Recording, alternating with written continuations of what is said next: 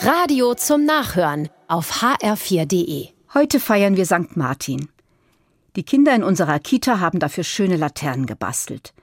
Sie kommen mit ihren Eltern, Geschwistern und Großeltern zur Kirche.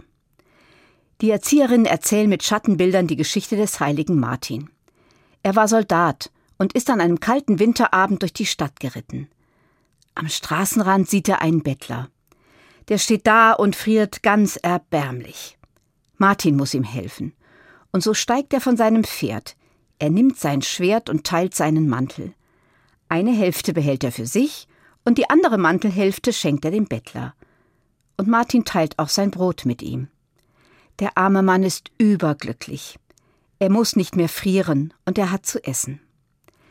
Die Martinsgeschichte ist eine beeindruckende Geschichte, denn für mich ist Martin ein gutes Vorbild. Er hat ein offenes Herz und er hat Mitleid. Die Not des anderen berührt Martin und er hört auf sein Herz. Ohne lange zu überlegen handelt er. Das ist Nächstenliebe ganz konkret. Den sehen, der in Not ist, und entscheiden, was man selbst abgeben und teilen kann. Und es dann auch tun. Wichtig ist, auf das Herz zu hören und sich berühren zu lassen von der Not des anderen. Mitleid zu empfinden ist eine Tugend, und es ist gut, nach ihr zu leben, ganz gleich wie jung oder alt man ist. Daran erinnern wir uns heute Abend beim St. Martinsfest mit dem Laternenumzug. Und die Kinder singen es. Vergiss den andern nicht, drum brennt das kleine Licht.